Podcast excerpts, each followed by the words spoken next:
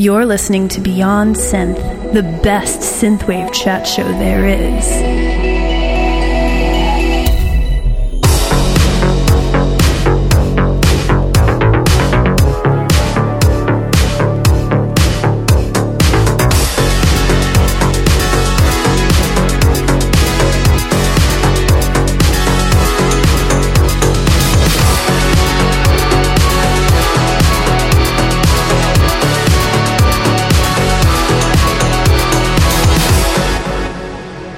Hey there, welcome to the show. This is Beyond Synth, episode 330. And on today's show, I am chatting with Ice Choir, aka Kurt Feldman, and we're going to get to that in just a minute. And I'd just like to say thanks to all the listeners who've been reaching out just to let me know that they like the new format of the show. So it seems to be most people are happy with the new way we're doing things. So we're doing guest interviews one week, and then Marco and I do a big synthwave playlist episode, and we talk about movies and stuff and play all the new cool tunes. However, this week we were supposed to record on the weekend, but I had family visiting and there was all this sort of nonsense going on and we couldn't connect. So Marco and I are going to be recording tomorrow, and so I figured I didn't want to leave the faithful Beyond Synth listeners without an episode this week, so I thought I would put out my chat with Kurt because we had a good talk. And if you've not listened to the music of Ice Choir before, it's some solid synth pop music right up my alley. I know I've played Ice Choir tracks on the show before, and of course it's nice to go back to the source and actually talk to the people who make the music, and that's what we're going to do today. So I would just like to do a shout out to the awesome top tier Patreon supporters. You know their names. We're talking about Chris Dance and Mike Shima, the kings of the Pattersons, who are still the most faithful and generous supporters of Beyond Synth since we started the Patreon like so many years ago. So obviously awesome people. And of course, there's Mystery Donor.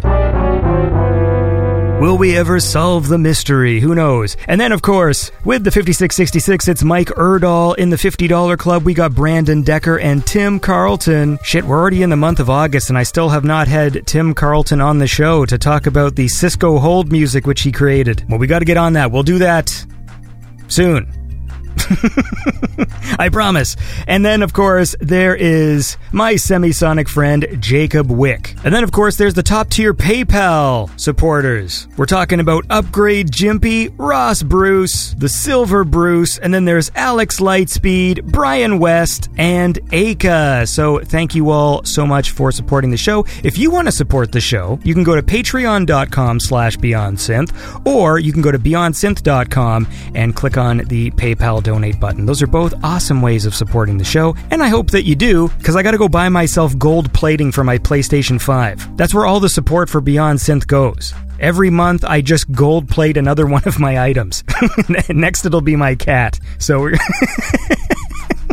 Chester needs a gold plate. Anyways, let's listen to some music, and then we will go chat with Ice Choir. So I'd like to listen to this awesome Ice Choir track. It's called Amorous in Your Absence. We actually talk about the video in the conversation, but I never actually played the song during the interview, so I think you should listen to it now so you know what the hell we're talking about. It's also featuring the lovely voice of Jen Goma. It's sort of a duet thing going on, so it's a cool track. Anyway, so we're going to listen to that now, and then when the track is finished, I will be chatting with Ice Choir. So this is Ice Choir with the track Amorous in Your Absence.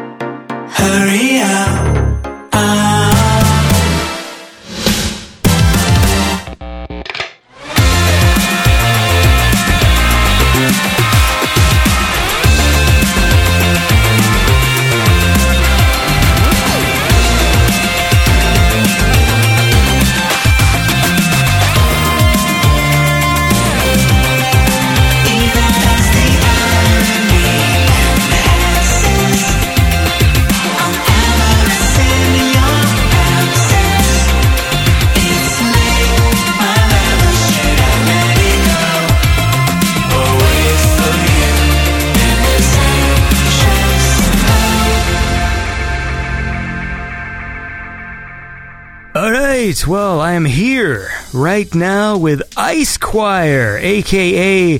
Kurt Feldman. Is that correct? That's right. I feel like an asshole because I discovered your music very late.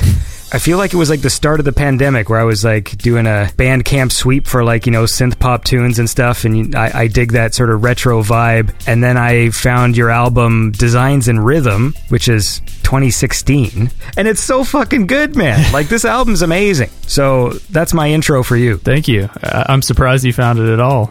Honestly. Yeah. I mean, I do actively search for things like sort of in and around the synthwave scene. And like, obviously there's artists who actively promote their music with the, you know, the synthwave hashtag and stuff. But I found lots of awesome synth pop and stuff with retro vibes from artists and producers who don't really interact with the synthwave scene, even though their music definitely like checks all the boxes. And I personally just love like retro synth pop stuff. Cool. Yeah. I'm definitely a synth pop fan myself. So I actually don't know much about synthwave specifically, but yeah, definitely a fan of just like pop music in general and the use of synths.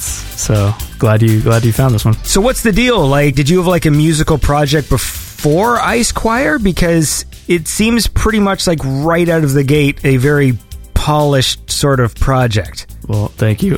Yeah, I've been in a few bands before this, kind of like different styles of music. I've been playing, you know, in bands, I guess, since I was 11 or so, and I'm 38 now, so it's been a while. Yeah. So yeah, you could say I've been in some bands before this. Sure. But yeah, I guess like Ice Choir is like the first truly synth pop band I did. I did a kind of like shoegazier band before that, starting in 2005. It was called Depreciation Guild, and it was kind of like a mix of electronic stuff and shoegaze, kind of dream pop.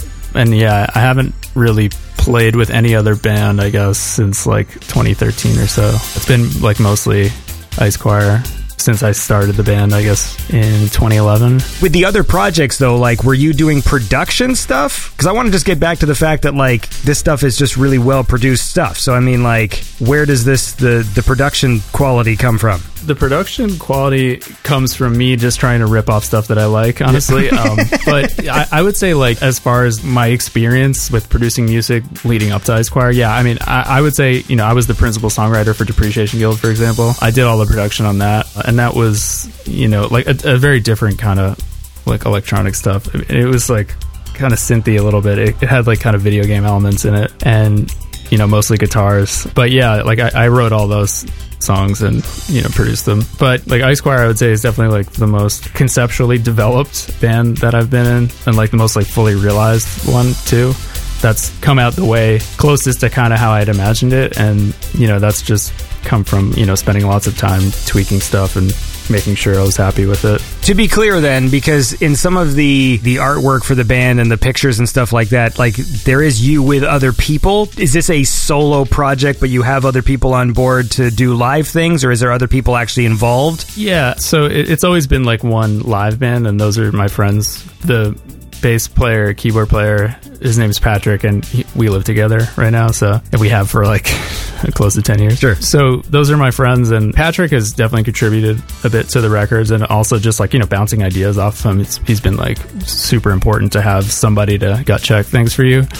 And he just has a great ear and, you know, his own great sense of melody. So it's like he's for sure like a big part of it. But yeah, I mean, I wrote all those songs and wrote all the parts and stuff. So like for all intents and purposes, like, yeah, I'm the main songwriter for that band. It's like kind of a solo project. And then, yeah, we perform live as a band. What does Ice Choir mean? Is it just a cool sounding thing, or? Yeah, I mean, it is kind of, I guess. If you think it's cool, that's good to hear. I mean, I originally came up with it as just like, I kind of imagined it sort of in two ways. Like, one is like sort of like a synth patch that sort of encompassed the sound of the band, you know? And then also just as something that was like sort of evocative of the sound of the music. Like, we use lots of like kind of choir sounds, and they're very artificial. Mm. And there's lots of like also just my voice that's tuned to hell, and, you know, other types of vocal effects that sound, and also just musical effects that sound very like kind of cold and brittle, and like that, just, I don't know, it's kind of reflected in the title of the band. So, and you also had a song called Ice Choir, right? On the yeah, and actually that was like one of the first songs I wrote, and it was before I really had a band in mind for that. I was just like writing some synth pop stuff, and the song existed first before the band, and it was just like, oh, this is like a cool title to have as, you know, one of the first songs we release, if this is like, you know, becomes a new band. And then, you know, it just became Ice Choir. It's like, oh, that's actually kind of a good band name too. So is there like an alternate universe where this band is called like Two Rings, maybe? Yeah, or like any of the other names of the album. You just like went through the album and be like, this could be a band name, like all the track titles. Now that you bring it up, it's like kind of lazy, but I don't know. I guess it kind of worked. Really. I didn't mean it that way, but that's awesome. No. I mean, it's valuable information. Thanks. Well, how about this? Let's listen to some music. I want to play some tracks from Designs and Rhythm, because this is the album I first heard, and I just feel like every song on this album is good, and so this is like very lazy, but like, because normally I like to pick random songs throughout the album, but my choice is literally like, we're going to listen to song 2, and then 3, and then 4, and then 5, because like they're all so good. So I want to listen to Unprepared by Ice Choir. Choir. Listen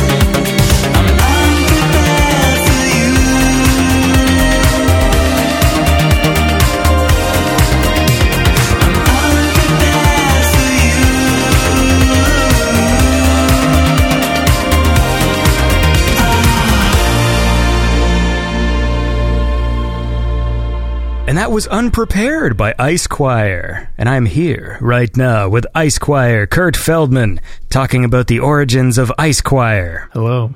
Hi. We're back. Sorry, whenever I reset like a radio show, like after I play a song, it's always awkward. So talk to me about this album, Designs in Rhythm. Does it have a theme? The album kind of has a loose theme, I would say.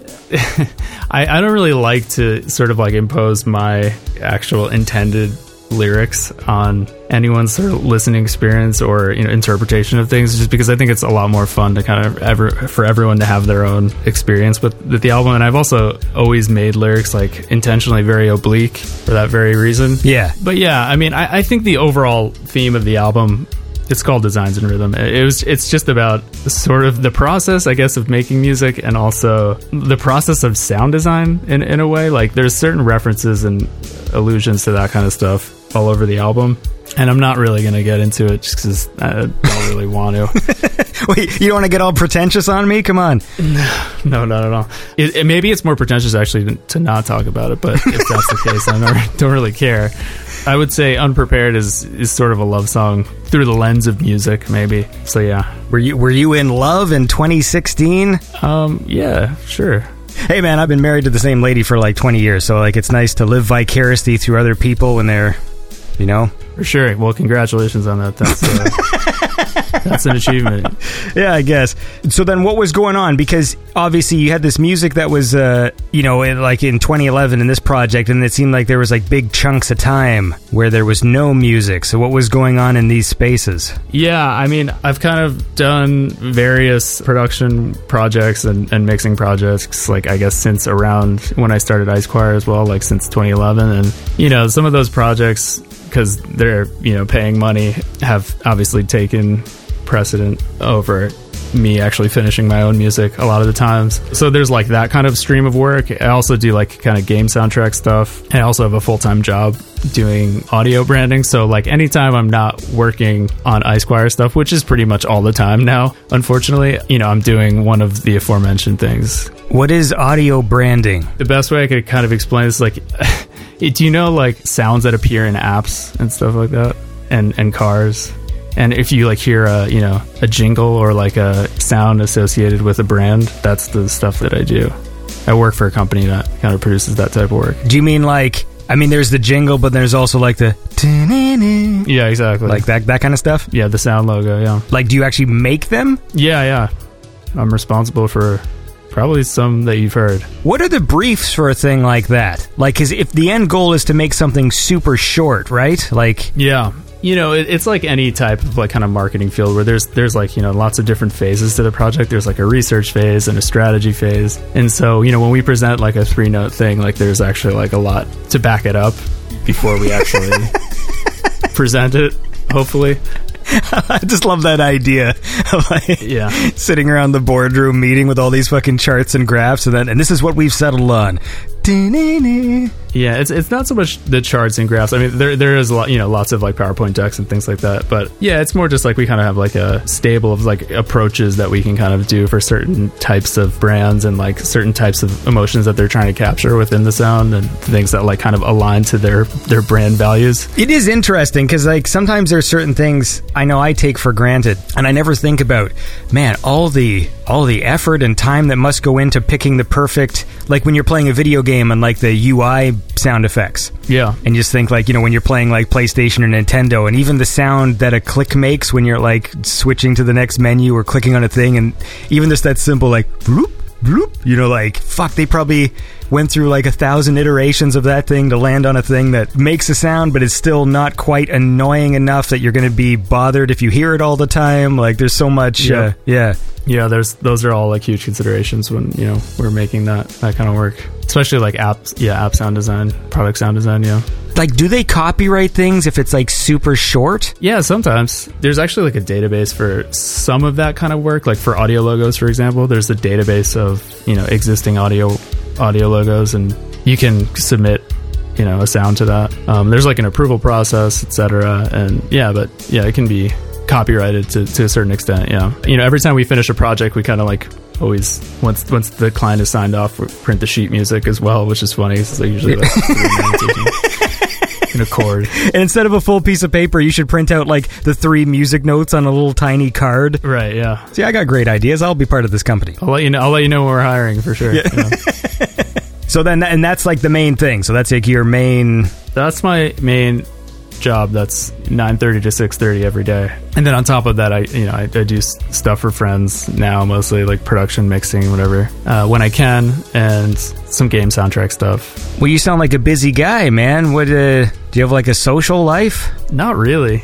I don't get out that much. Yeah, I mean, when I'm not doing that, I like to spend some time with my girlfriend when I can.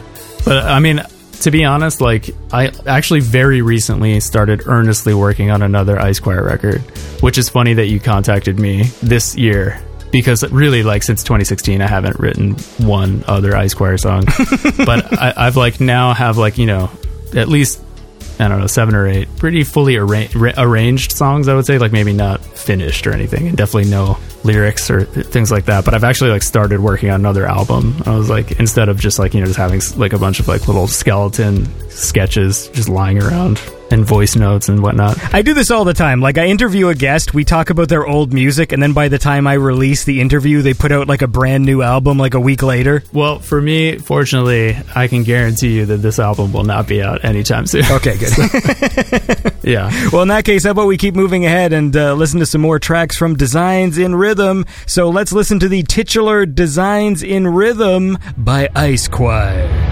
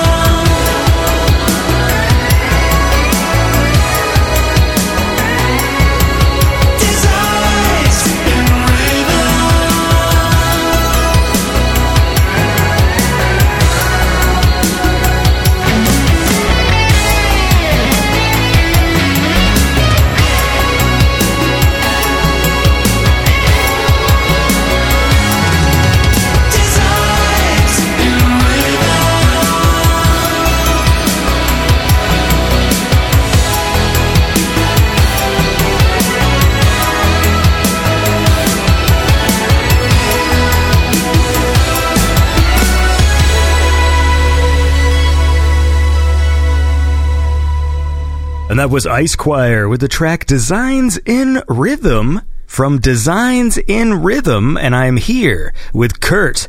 You say you also like write game soundtracks. I know you have one on your Ice Choir Bandcamp. Yep. Are you a gamer, or is it just people contact you to do this? Like, how do you get into that? Yeah, for sure. I definitely game when I can. I mean, I just played through Elden Ring, actually. That was like a big portion of my weekends and like weeknights the past month. You say played through it as if you beat it. I did beat it, yeah. Okay, so I will start the gaming conversation with, like, I'm a huge FromSoft fan. That's like pretty much the games that I play, and like also just like games like the FromSoft games, like I played Surge and all of those like rip-off games, kind of like that. Sure. So I got Elden Ring like right when it came out, and I did pretty much just play it whenever I could for a month, and yeah, it was definitely fun.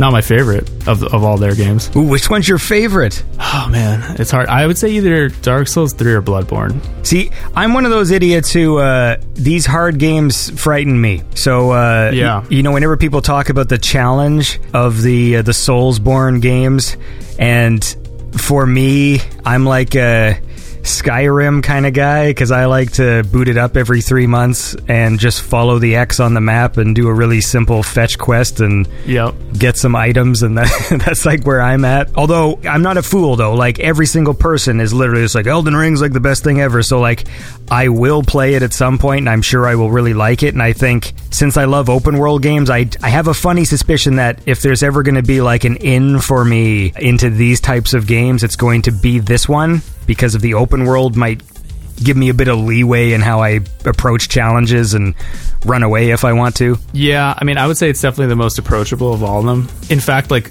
the game, I found it to be like not that hard, just having played through all the other ones, just because until the very end, there's like two fights that you're gonna get stuck on and have to look up YouTube tutorials or whatever. But you know, that's like pretty much all the FromSoft games. But yeah, like the good thing about this one is that it allows for a lot of different types of approaches to like beating the game, and there's like a couple things which do make it a lot easier than some of the other ones. Like, you have a summons that you can always bring into the main boss fights, and that does like kind of make it a 2v1 fight. And yeah, you know, there's a lot of like more material for like leveling up the weapons, which does help you a lot. Yeah, it's definitely more fair than some of the other ones, so it's a good entry point if you're looking to get into that stuff. You know, I originally thought that like the FromSoft challenge was like totally unnecessary, and I, like, you know, having come from like, you know, traditional like RPG type games, like, you know, Witcher 3 is really fun. I still think that's a great game, but like, you know, having come from that, it did seem like an unnecessary challenge at the beginning, but like once you kind of like get over that initial hurdle, it becomes very fun. And yeah, I don't know, I was kind of sold after like I figured out how you're supposed to kind of like level your character and progress as like a master of like one specific art, like, you know, becoming a strength build or whatever, rather than trying to like, you know, just evenly level all of your individual character traits. So yeah, I don't know, it's fun. Oh, I'm sure it is. Like, I've had so many people insist I play this game, and they all tell me like how satisfying it is once you figure out how the game works. But have you been playing like the From Software game since the PS3 days? No, yeah, that was like the one PlayStation I never had. So yeah. Well, you didn't like the shape? No, I mean, the shape's fine. I don't like, actually, now that they're all getting bigger. Like, every successive PlayStation has been bigger than the last one, so like now I don't have any more room in my TV console. Yeah, I put mine behind the television. Yeah, because I have a PS5, and so like that's where it has to go. Like, it literally can't go in front of the TV. I guess it's right. It's like a giant cereal box. Yeah, like I've definitely like explored their early catalog, and you know, I've played a couple of the Armored Core games, which are great. I even played the first Armored Core, I think, like, you know, around when it came out, and yeah, that one is great. And I've seen like Kingsfield and some of those other like kind of early ones, and just like watched playthroughs on YouTube. But yeah, that's like pretty much my extent of like the FromSoft universe. I played all like the recent games and the Dark Souls stuff, obviously. So is that your main focus, or are you just like a Soulsborne kind of dude? I mean, now, yeah, and games that are kind of like that. Like, yeah, whenever there's one of those around, you know, I'll play it for sure. I'm trying to take a break from gaming now, because I do actually want to like make an album again, so kind of have to do that. Yeah, games can be a huge distraction. And now my game consoles are just like Netflix. You have this big library of downloaded games, and half the time I just sit and look at the game library, and I get overwhelmed with the choices, and I just kind of sit there, and even when I do pick a game, I can't wrap my head around all the different control styles of each game. Yeah, I know what you mean. I have tons of those free games and things that I've never even installed, and yeah, it's tempting sometimes, but yeah, I've never actually explored a lot of them. Yeah, that's I guess another benefit if you just play the FromSoft games. Yeah. It's pretty much the same controls every time. Yeah, fair enough. All right, look, I want to hear some more music, so let's listen to the track Windsurf by Ice Choir.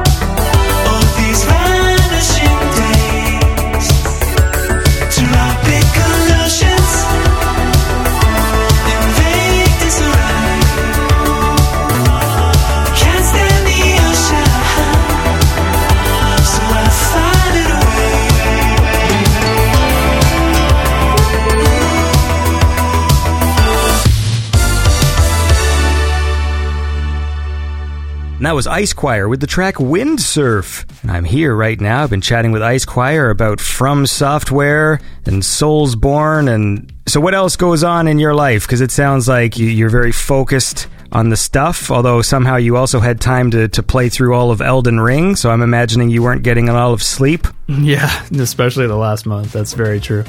Yeah, I mean, besides work and game soundtrack stuff and, occasionally gaming, that's pretty much it. Sometimes I, have some time to walk around the neighborhood and get a coffee or something. Wait, so do you have a background in like video production or anything? Because like the music videos you have for Ice Choir seem like pretty well produced, and like I know I got a kick out of the Amorous in Your Absence video. Like there's some cute like funny stuff in there that made me laugh. So a couple of things, like the, you know, some of the videos you mentioned, like the Amorous video, that was, you know, all the videos that we've done are just, you know, have been made by friends who are very talented at that kind of work.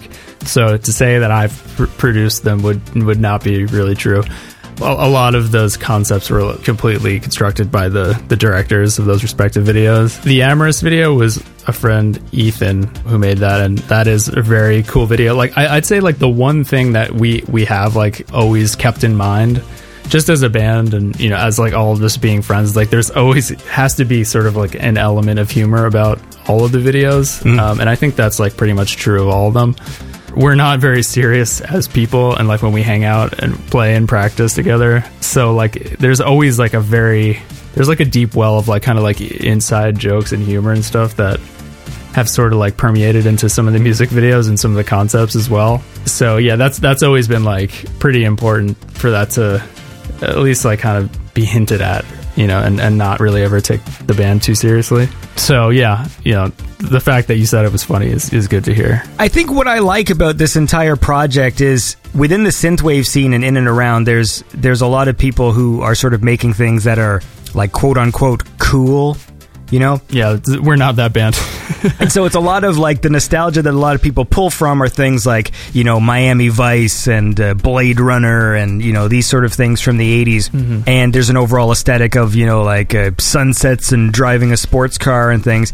And when I actually look back at the source material, I mean, now, you know, the synthwave scene has been going, like I've been doing this show for like 10 years and so, or almost 10 years. So wow. Things have evolved where now at this point, there's a lot of people who are just inspired by other synthwave artists, you know, because they can look back to the, you know, like the 2010 era and the 2013 era of synthwave and get inspiration. But at the beginning, obviously, everyone was inspired by their nostalgia of their childhoods and the media and stuff like that. And so when I think of a lot of the 80s synth pop groups that I liked, you know, the stuff that was in their videos were these kind of weird, artsy, you know, avant-garde, bizarre, you know, like a lot of people singing to mannequins and black and white with weird splashes of color and strange fashion and things like this. And so I like that you're sort of capturing that sort of vibe. Yeah, definitely. There's always been, you know, specific kind of like reference points for a lot of those videos, and they are like kind of in that like sort of artsy realm. For example, like the Designs and Rhythm video, there was a lot of like the Zbigniew Rybczynski videos that we kind of had in mind, that we were like sort of like referencing sort of frames and just like the way that the videos were sort of constructed. And Ethan, I know, had like I can't remember the guy's name, but like he did like an Etienne Daho video, and he's like the French kind of new wave director. He sort of had like that sort of aesthetic in mind. I'll think of the name later, but yeah, so there has been like that sort of artsier type of like reference points for a lot of these. Is this Ethan guy, does he still like make video things? Like, is that what he does? Yeah, you should definitely look him up. Ethan Young, super talented director. He does like lots of video editing and other kind of like freelance work as well, but yeah, he's done some pretty cool videos. He just did one for Kaji Bonet. He's done a lot of stuff for just our friends' bands. He's kind of like in you know, sort of like a collective of like fellow filmmakers from Wesleyan, where he went to school, and they kind of all work on each other's projects. So a lot of the people and the bands are kind of like in that same circle. I'm sort of on like the periphery of that circle. I didn't actually go to Wesleyan. So are you like an artsy crowd kind of guy? Me specifically? Yeah. No, yeah. I mean, I went to NYU. I studied childhood education, actually. So I'm not really even like a music guy. So no, I'm not an art guy. I'm not a music guy. I'm just a guy. I'm just a guy. Wait. So what did you do with that education? I taught at a music school, actually, for a little bit. And then from there, I just kind of, I was playing in bands at the same time. And then some of those bands that kind of like took off, and, you know, I had a little bit more time to sort of like learn production more seriously. And then that sort of parlayed into, you know, my current job and production work for other bands and stuff. But yeah, that was like the general arc. So was that like a surprise to you? Like, did you go into school for, like, you said childhood education? Yeah, that's right. So like, did you go into that thinking like, oh, I'm going to be a teacher, and then like partway through realized, like, oh, actually, I have a thing, like a passion for music? Or did you already know that going in and thought you would combine those things? Yeah, so I had always played in bands, you know, even in, like, middle school. So, you know, music was always important. And I wrote songs, like, even when I was younger. So, yeah, I kind of knew that I wanted to play music. I didn't ever think that it was going to be, like, a serious thing, but I always wanted to do it. So I was always just playing in bands, like, even while I was going to school, in college, and eventually when I graduated, I you know, obviously needed a job. I was teaching, like, private lessons, and I also got a job because I had an ed degree, which was great, at a music school, kind of like teaching groups of kids in this sort of like kind of rock, school of rock type setting. Nice. And it was an amazing job, and it paid really well, and it was super fun. And, you know, I eventually left because, like, one of the bands I was playing in was getting opportunities to, like, you know, go on tours, and I was like, look, if I don't do this now, then I probably never will. So I left that job and I started touring. And, you know, when I was on tour, kind of had a little bit more time to, like, start learning production earnestly and more seriously. And really that was, like, for my own benefit, just so I could, like, you know, make the music that I wanted to, and, you know, that sounded like the stuff that I liked. You know, I didn't really have, like, to, you know, I remember when I started, like, you know, Ice Choir, I wanted to make music that sounded like Prefab Sprout and, like, Scritti Politti and all these, like, super slick Japanese bands that I listened to. And there's obviously, you know, like a technological and mixing ability hurdle to get over to, like, actually sound competent, you know, at that kind of level. So I did have to, like, actually start teaching myself how to, like, you know, mix and produce stuff and just come up with my own system for, like, approximating that kind of music. And as I did it more, like, that's kind of how I learned. Yeah. Well, look, how about we listen to that musical education in action here and listen to some more cool tunes. So I want to listen to the track Variant by Ice Choir.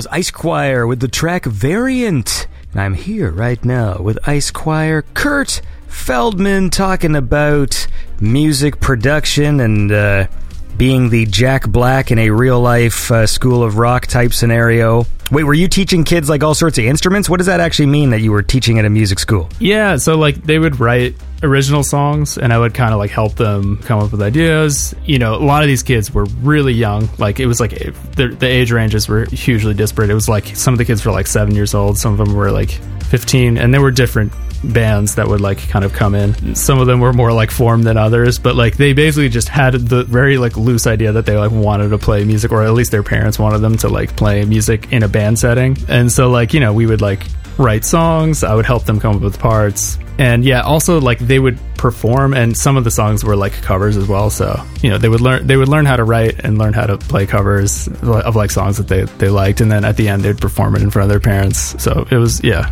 it was a cool program.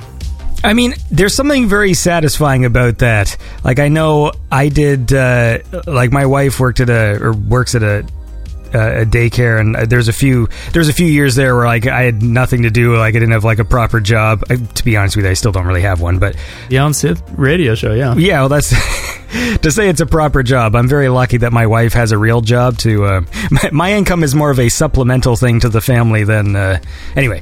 The point is that there was a period of time where I was doing, like, just sort of freelance videography work. And so there was a few years there where I would, like, you know, come into her class and, like, get the kids, like, hey, let's make a movie or whatever, and, like, film them on green screen, and they, you know, and I would, like, add in special effects and stuff like this. And the things are, like, super corny, but I always just love the fact that, like, hey, these kids have, like, a thing now, you know, like, when they're older, and can, like, pop in this video from, like, you know, here's a thing we made, and it's more than just some shit. Yep. It must be satisfying to know, like, you're helping these kids make something, and then, like, maybe they forget about it until they're, like, in their 20s, and, like, oh, remember when I went to music school, and, like, they've got, like, this art project they were a part of, you know? For sure. Yeah, it's funny you mentioned that. It's actually, like, so before I was actually teaching at that school, there was, like, a similar program I did over the summer, like, where I was, like, teaching, like, sort of like an intensive guitar workshop thing. They had this thing called day jams, which was, like, in New York, basically, and I taught there for several years, like, over the summer while I was in college, like, kind of even before that. And, like, some of the kids that actually went to that camp went on to actually become, like, successful musicians, which is funny because I had some of them as students. Like, the guy from Porches, for example, was one of my students. The very popular rap producer Kenny Beats was one of my students. Nice. It's kind of cool. Like, and I have, like, videos, like you mentioned, of them performing these songs when they were kids. So it's pretty humbling. Yeah, for sure. Actually, getting back to the music videos for a sec, who's the other singer in the Amorous in Your Absence video? Because it's sort of like, it's like a duet a bit. Oh yeah, that's my friend Jen. She's a really good singer. Actually, she sang on a bunch of projects that I've worked on. You mentioned I did a game soundtrack. She sings on one of those tracks. She has her own project called Showtime Goma, which is great. And she also sang in the band Romana Clef, which I worked on that record, I don't know, 2014 or so. So yeah, we've worked together a bunch of times. She's very talented. Yeah, great singer. So obviously you do have the one soundtrack on your Bandcamp Gunsport, but you do keep alluding to doing game soundtracks. Is there other things? Do you make music under a different name someplace else? Or, like, stuff that's not released? Like, what's the deal? Yeah, so currently I have, you know, the Gunsport soundtracks under the Ice Choir Bandcamp right now, and on Spotify as well. I have a couple other soundtracks for kind of iPhone games that I did going back as far as, like, 2010, just on my, like, kurtfeldman.bandcamp.com if you're interested in checking those out as well. I am working on 2 additional games right now. One of them takes place in space, and it's kind of like a Twitch based platformer game. It's a cooperative game. Can't really divulge the name or too many details about that one, but the other one is called Demon Schools, and that is a horror strategy game with a 70s Italian horror-themed soundtrack. And it's definitely, like, the most divergent from the stuff that I normally do soundtrack-wise. But it's been a really interesting challenge and kind of a fun soundtrack to work on. When was that announced? Like, I think you sent me over a trailer, but was that, like, in July? Yeah, so it was announced kind of at the beginning of July. It was in the... what was that showcase? It was, like... PC. It's like the thing that took over E3, basically. Oh, what's it called? Is it like PGX or PCE or something? Something like that. Yeah, PC. Yeah. So I'll just say that one previewed at the PC Gamer Expo kind of recently in July. Now, is your work as doing the music stuff done, or are you still going to be adding to it? Yeah, so the actual storyline to the game and a lot of the level design is still being developed, and even some of the characters. So kind of as new assets come into the game, I'll probably be asked to, make more cues and whatnot. But it's shaping up really nicely, and I think it's going to be a pretty sick game. So who's making this game? Well, this is the same guy actually that directed the Gunsport game. So at this point, I would consider working on Necrosoft Games, which is the company that's publishing it or creating it. I consider that kind of working for my friend. Okay. But yeah, I think, doing game soundtrack work definitely for some people is a full-time job. For me, it's not. It's definitely just a fun thing because I love games. I don't really do the game soundtrack stuff for money. I mean, I am paid for it, but I just love video game music, and it's always been really influential to all the other music that I make. I'm just really happy to be a part of that scene, Were you listening to old 70s horror music and stuff to get inspiration? Was that stuff you were familiar with, or did the game director give you references? How did that work? Yeah, totally. So no, I wasn't really super familiar with that stuff. I mean, I'd seen some of the Dario Argento movies, and I was familiar with Goblin and the big names kind of in that scene. But he introduced me to the Lucio Fulci movies and Fabio Frizzi, who did all those soundtracks. Listening to that stuff was very, very inspiring. And also just kind of hearing these really shitty YouTube rips where the music from Zombie had kind of been ripped from a VHS tape, for example, really shaped the overall sound, because the director, Brandon, he was, I think, subconsciously really latching onto the actual sound of those recordings as part of the inspiration. So we try to work those kind of fucked up VHS tape imperfections into the actual overall mix of the music, and it kind of gave us a really unique kind of sound for a video game soundtrack, especially a contemporary one where all the other art assets are pixel based sprites and some kind of PS1 era 3D isometric view kind of stuff. So it's just a very interesting blend of influences. So are you adding that sort of tape wobble and detuning kind of effects and stuff to it? It is, but not in a super heavy-handed way. It kind of references that sort of a sound, but it's not like listening to a totally messed up Mallsoft vaporwave type of that album where it's super washed out and it sounds like it's coming from a mall or something. It's just more a little bit messed up and distorted. It's a more subtle version of that, I would say. I still don't understand vaporwave. I've tried, because obviously with synthwave scene there's a lot of crossover with vaporwave stuff, and whenever I listen to vaporwave, the vibe that it puts me in is it's like depression. I'm speaking specifically of the stuff where they just take 80s music and just slow it down. Yeah. Whenever I hear that, it just reminds me of being hit with a tranquilizer dart and going down, or a scene in a movie where a guy's on morphine and dying. For some reason, that's what I picture when I listen to vaporwave. Yeah, I mean, that might be the intention of the artist to even kind of give you that sort of sleepy, kind of hypnagogic vibe. Hard to say specifically without referring to a certain artist. Yeah, really, kind of understanding the track. But some of that stuff I think is pretty cool. I like some of the more progressive vaporwave stuff. Definitely check out Death's Dynamic Shroud if you haven't heard them. They're super unique band that kind of occupies the outskirts of that genre, I would say, and definitely some of their work is more traditionally vaporwave, but the samples and stuff that they reference are a lot more contemporary kind of K-pop and J-pop stuff, and it's really interesting and definitely a unique spin on the whole genre, if you can really even consider it vaporwave at all. But yeah, check them out. I don't necessarily have encyclopedic knowledge of everything 80s or whatever, so sometimes I don't know whether or not I'm being tricked. If I listen to a vaporwave song, go oh, this is a really cool song, and then I feel like an idiot if I play it on the show and then someone says that's just an old song from some artist just pitched down. I'm that's the reason why it's good, is just because it's somebody else's music. Do you know what I mean? And yeah. So I would support sort of artists if they were making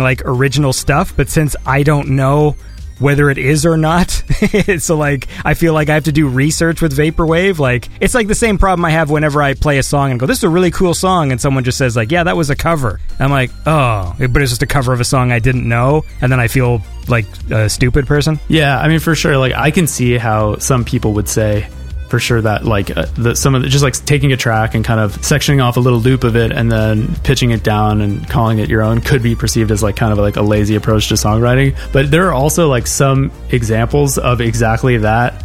Like there's like a Macintosh Plus song, which is just that the Zapp and Roger cover of I Only Have Eyes for You, which I'd like never actually heard that version of that Flamingo song. But when I heard the Macintosh Plus version of it, it was like, it hit just so hard for me. And that track, I still think is like one of the best Vaporwave tracks ever. And I do like it better. Just like the little pieces that are isolated and chopped up there. It's like all the parts of that song that I love and repeated in the exact sequence that make it like a better song to me than the Zapp and Roger version. And it just sounds cooler because the drums are bigger and slowed down. And like they have more thump and weight. And then like the real version, I heard the real version. I was like, well, this kind of like is not as good to me. So it could go either way. Yeah, and to be fair, I do have one example of a track that I really, really love. So even though I always go off on Vaporwave, there is this, I forget what they're called, but they take the Chipmunks version of Heaven is a Place on Earth and they pitch it down, or they slow it down. So it's like restored to normal speed. That song in particular is amazing. It's got such a fucking cool vibe. Yeah. It's definitely worth listening to. Like when I first heard it, I was like, this is amazing.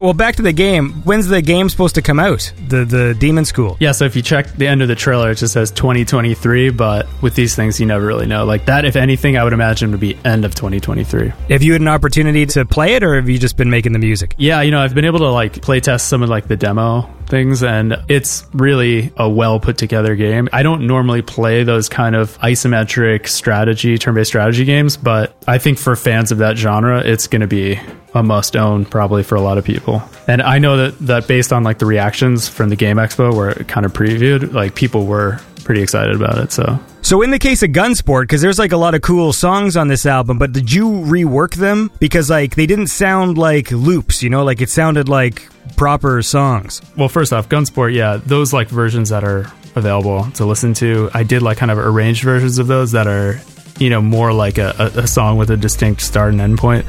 But yeah, they do loop for the actual game. That said, though, I mean, I have a very specific way I approach kind of all music, and it's like just completely pop music every time. Like anytime I try to get away from that, it ends up just being pop music anyway.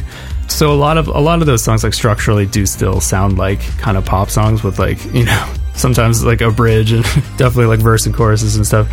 But yeah, like that's like kind of why I thought it was sort of appropriate to release that record as an Ice Choir record, just because that was like kind of the original brief. You know, when I was hired to take part in that project, the game director, you know, who I'm friends with now, I'm working on another, one of the games is also with him that I'm working on right now. He approached me because he had very early on heard Ice Choir and was just a fan of the music. And he's like, I want you to do a soundtrack for this game that I'm working on. Basically, like, make it like Ice Choir, but the brief is like, you know, every level has its own country. So I'm going to send you a list of like references, basically. And if you could create music that's Ice Choir through the lens of like music from Cambodia, essentially, you know, like for the Cambodia level, for example, that would be great. And so like that was the challenge for that specific project. And for some of the other ones, like, you know, I get hired because like generally like people like the music that I make, or they like the types of melodies that I come up with, you know, and think that it'll work for their game. So like I try to tap into that, like give a little bit of like myself, you know, inject a little bit of that like into the song, but also like try to make it appropriate for whatever the emotion is of like, you know, the cue that I'm working on. Yeah. So that's always like a challenge, but you know, yeah, that's like generally the approach. Like, yeah, it's, you know, it still sounds like the way I write music. Well, let's listen to one, man. I want to listen to Good Feet, Strong Shoulders from the Gunsport album, and it's by Ice Choir.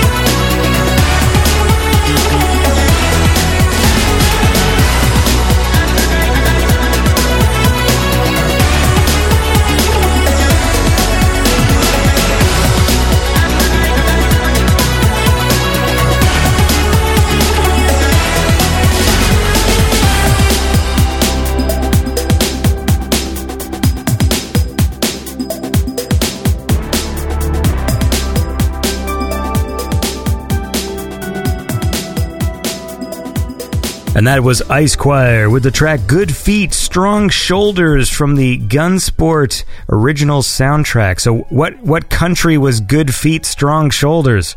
Oh my God.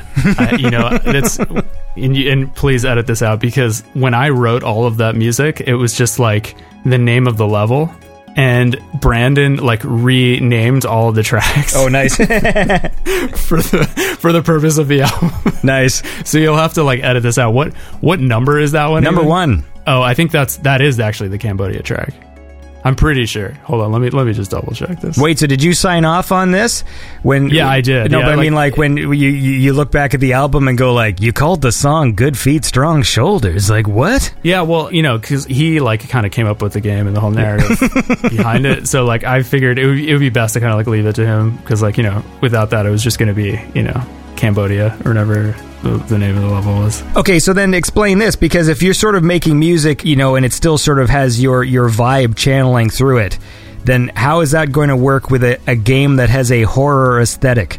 That one, I will say, is the furthest departure from like other music that I've released like with my name on it.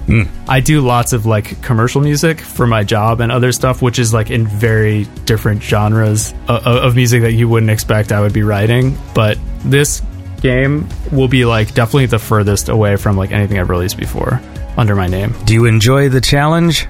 For sure, yeah. I mean, that game has been super fun to write in that style. Got to play a lot more like guitar and bass and whatnot. Overall, because I know you mentioned Prefab Sprout and Scritti Politti and stuff, so like are those your main, like when you think of the overall like aesthetic of Ice Choir and stuff, like what are the inspirations that you pull from specifically? Like I mentioned, I mean, definitely for that first record, like that, if I had to kind of be reductive about it and just like pick a couple like obvious influences, there was definitely Prefab Sprout was like one of the ones that like as just like a stylistic and like sonic reference point, just like the way those records sound, that was like obviously a big one. Definitely Scritti Politti as well. There's like, that's like kind of one side of like the pop music that I listen to, and then there's like just tons of Japanese stuff as well. The first record back in like 2011, is definitely like a lot of YMO and all like their related projects. I definitely like Miharu Koshi for that record, and then like the second album was just a ton of just Japanese music, I would say. One of the records that kind of like really just reshaped my whole perspective of like how I wanted to make the second record was this one album by Michiko Shimazaki. And it's not like a very popular album, but just the way that album sounded, it just kind of like, I said, when I heard it, I was just like, okay, I kind of want to do a record that has this exact type of instrumentation and the specific tone of the drums and whatnot and the certain bass sounds and stuff like that. Like that's kind of like what I shaped a lot of those songs after, once I was writing it. So that was like a big influence. So how did you get into listening to Japanese music? Like, were you listening to this stuff when you were a kid? I mean, most of the Japanese music like that I listened to when I was a kid was just through video games. Sure. But yeah, I mean, like one of my favorite composers of all time, basically, and this was like something that definitely broke my brain a little bit. Like when I was a kid, was Soyo Oka, who's did the Mario Kart original Super Nintendo soundtrack, the Sim City soundtrack, Pilot Wings. That composer specifically has like kind of shaped a lot how I like approach melody in general. I don't know if you just like listen to those soundtracks, just like the way that certain melodies resolve and like the chromaticism of like the way that she writes that music is kind of similar. And I don't know if like, I don't think I mean, I love those soundtracks and I still listen to them, like I come back to them all the time. Like in SimCity, man, like I still occasionally play like new city building games, like City Skylines and stuff, but I think I don't really like city building games. Like what I like is just playing SimCity on the Super Nintendo because of that music. Like there were times I played City Skylines but popped on the Super Nintendo SimCity score because like that's the vibe I wanted. Like it's chill, but it still has these hooks, like fucking, yeah. Fucking soundtrack is awesome. I know exactly which one you're talking about. Yeah. I mean, it's a ridiculously beautiful album for that kind of a game. And I didn't even like that game. Like I never owned it as a kid. I had friends that had it, but like Pilot Wings was like one of my favorite games ever, and I would just listen to that soundtrack all the time. So yeah, things like that, like that was like my earliest exposure probably to like Japanese composers and music in general? I mean, yeah, so I started listening to like Japanese stuff. You know, most people like the gateways like YMO, and I started listening to YMO, I don't know, like 2002 or something, whenever I was in college. Back then, like everyone had Soulseek, which was like the music sharing app, and it's still around, and I still use Soulseek every once in a while, but it's yeah, that's kind of how I got a lot of that stuff, especially early on. Also, before I mentioned Patrick, who I live with, who's in the band, he's an absolute nut about that kind of stuff, and so a lot of the things that I learned were through Patrick, right? Who definitely is way more knowledgeable about it than me. Also, the main resource now is a really great website that they've tried to kill 100 times called J-Pop 80s, and it just keeps coming back. But the guy that runs that is an absolute gem, and he's very dedicated towards making that music available to everyone, because some of it's actually on Spotify right now. A lot of it is super obscure and not on there. And, you know, I would just like download albums a lot of times like from a specific year, because like there's always like a kind of production aesthetic that's sort of prevalent in like a certain period of time for like kind of all music. So I would see he'd post an album from 1985 to like 1988, and okay, cool, that's pretty good chance I'll like it. The second test for me was, I have this thing I joke about called like the rule of the funky hat, and like if there's like a woman on the cover wearing like a really funky looking like bowler's cap with like a flower in it or something, pretty much guarantee that album's gonna fucking slap. So that's like another, that's like, actually, you know, they say don't judge a book by its cover, but the J-pop albums, like you can pretty much understand what you're getting into. If there's like a very dapper woman on the cover wearing like a funky bowler cap, it's like, that's gonna be good. It's a good rule. Fucking Soulseek.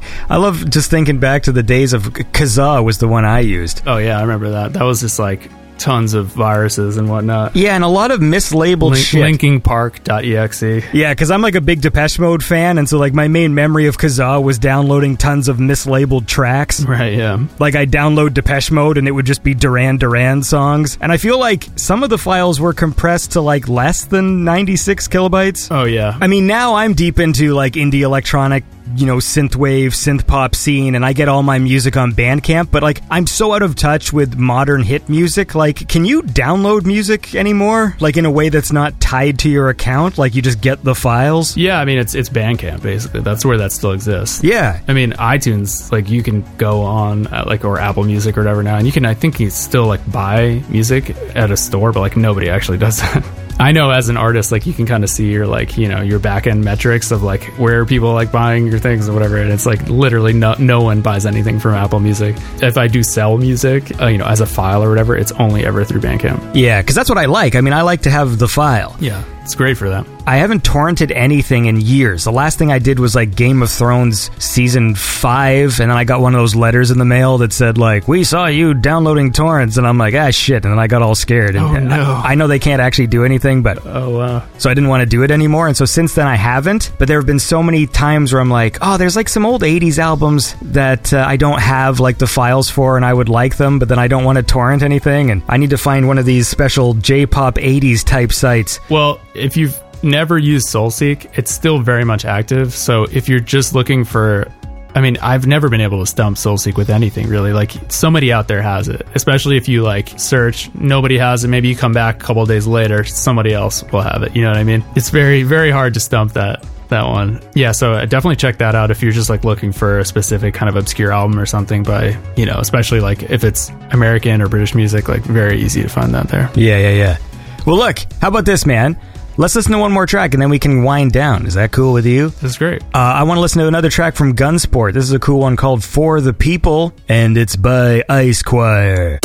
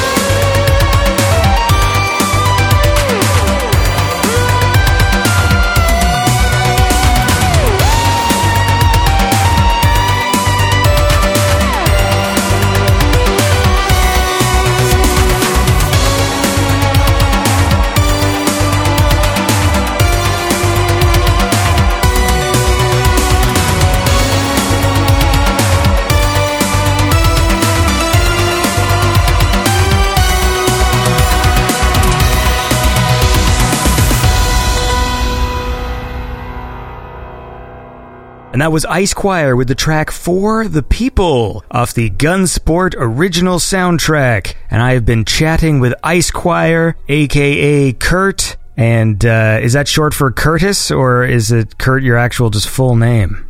It's my full name. Really? Yeah. Oh, I didn't know you could... Is that... I didn't know that was a thing. Yeah. It's pretty sure it's just a different name than Curtis. Let's talk about this for 15 minutes. Yeah, for sure. It's been nice talking to you. Is there anything we didn't talk about that you wanted to talk about? No, I think we talked about more than what I was even planning to talk about. Were you planning to talk about something? No, I was not planning to talk about anything. I have nothing to promote, nothing to... Well, you're working on a new album, right? So that's something, and you got these game soundtracks coming, but are you saying then that these game soundtracks are going to be just Kurt Feldman music? Well, the ones that are out already, yeah, those you can find at kurtfeldman.bandcamp. The new ones that will be coming out, I haven't decided on what I'm going to release them under, but we'll TBD on that, I guess. Is it just dependent on when the whole thing is finished? Or are you just going to like examine the overall aesthetic and go like, if it's close enough to Ice Choir, then it's just an Ice Choir release? Like, is that the idea? Yeah, maybe. Yeah, we'll see. I don't really put a lot of thought into this, you can tell, right? That's a great way to end this. I don't put a lot of thought into this thing. Yeah, that is a good way to end it. Well, the point is, though, like, it is really awesome stuff. Like I say, when I discovered your music, it made me very happy because I do like nice, just happy pop music, and I like the retro vibe, and the production's tight, and it's good stuff. It's got a good energy, and it makes me happy. Well, that's great to hear. That's, I'm just trying to bring some smiles. That is true. Is that your catchphrase? No, but it's true, though. Not my personal catchphrase, but it's true. Do you have a personal catchphrase? Couldn't say I do. I think more people need catchphrases, but like if you're too shy to say it, then you can just like tattoo it on one of those barcode things on your arm, and people can like scan it with their phones to like get the catchphrase. Oh yeah, right. Yeah, like a QR code. Yeah, that's the word I'm looking for. Barcode. Look at me, I'm an old man. I don't know the word for QR code. I'm still talking about Kazaa. I'm living in another decade. Although I'm looking forward to, once we're all like old people, like I'm curious if, if I was like an 80-year-old man, if I would still be dressed the same way. Like, like old people have a certain way of dressing. Yeah. Where it's like they dress from like their time. Will I be part of a generation with a bunch of dudes wearing like fucking cargo pants and hoodies and shit? Like, will we be old people but dressed like that? Or do we eventually evolve into the mold of like the old man clothes? I feel like probably the first one, like it'll be some version of the way you've dressed, in whatever period of time like most accurately kind of captured your vibe. You know how silly that's gonna be to be walking into like an assisted living home and like and all the dudes are wearing hoodies and cargo pants. Like, yeah, that will be sad. I've never actually thought of that. Well, I like to end every conversation by making the guest sad. That's like, that's my catchphrase. It's a good one. Anyway, well, listen, man, you have a lovely day, and it was nice chatting with you, and I look forward to hearing more music in the future, and we'll play it on the show because it's cool stuff. And keep on being a cool guy. Likewise, thank you very much for having me on the show and for listening to the music, and I will definitely send you new stuff as it comes through. Awesome, man. Well, it was good talking to you. Great talking to you, too. Thanks a lot. All right, and that was my chat with Ice Choir. Hope you enjoyed that. He makes awesome music, and I look forward to hearing more. So that's all I have to say about that. So tune in next time to Beyond Synth. Next week's episode will be Marco and I listening to cool tunes and talking about movies and whatever else we saw. Since I just found out he's been watching most of these like cheesy horror films and 80s movies and stuff on Tubi, so then I checked out Tubi, and there's actually a bunch of cool stuff on there, so I'm going to try and watch some of the same things that he's watched, so at least we can talk about some stuff like that. Anyway, that's all I have to say, so I hope you have a lovely week, and keep on being cool. Don't forget to support the show on Patreon or PayPal if that's what you want to do. If not, you want to be a freeloader, that's fine. I am personally a freeloader for many other podcasts, so I I can't blame you if I get it. I get the impulse, all right? But anyways, look, the bottom line is this. Have a lovely week, and tune in next time to Beyond Synth, the best synthwave chat show there is.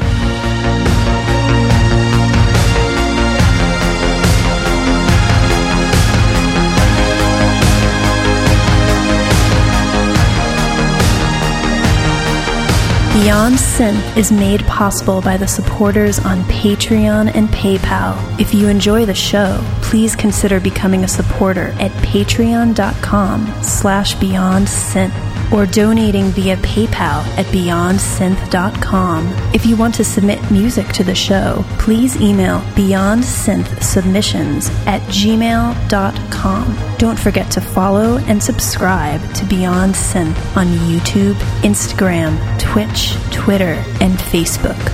May the force be with you.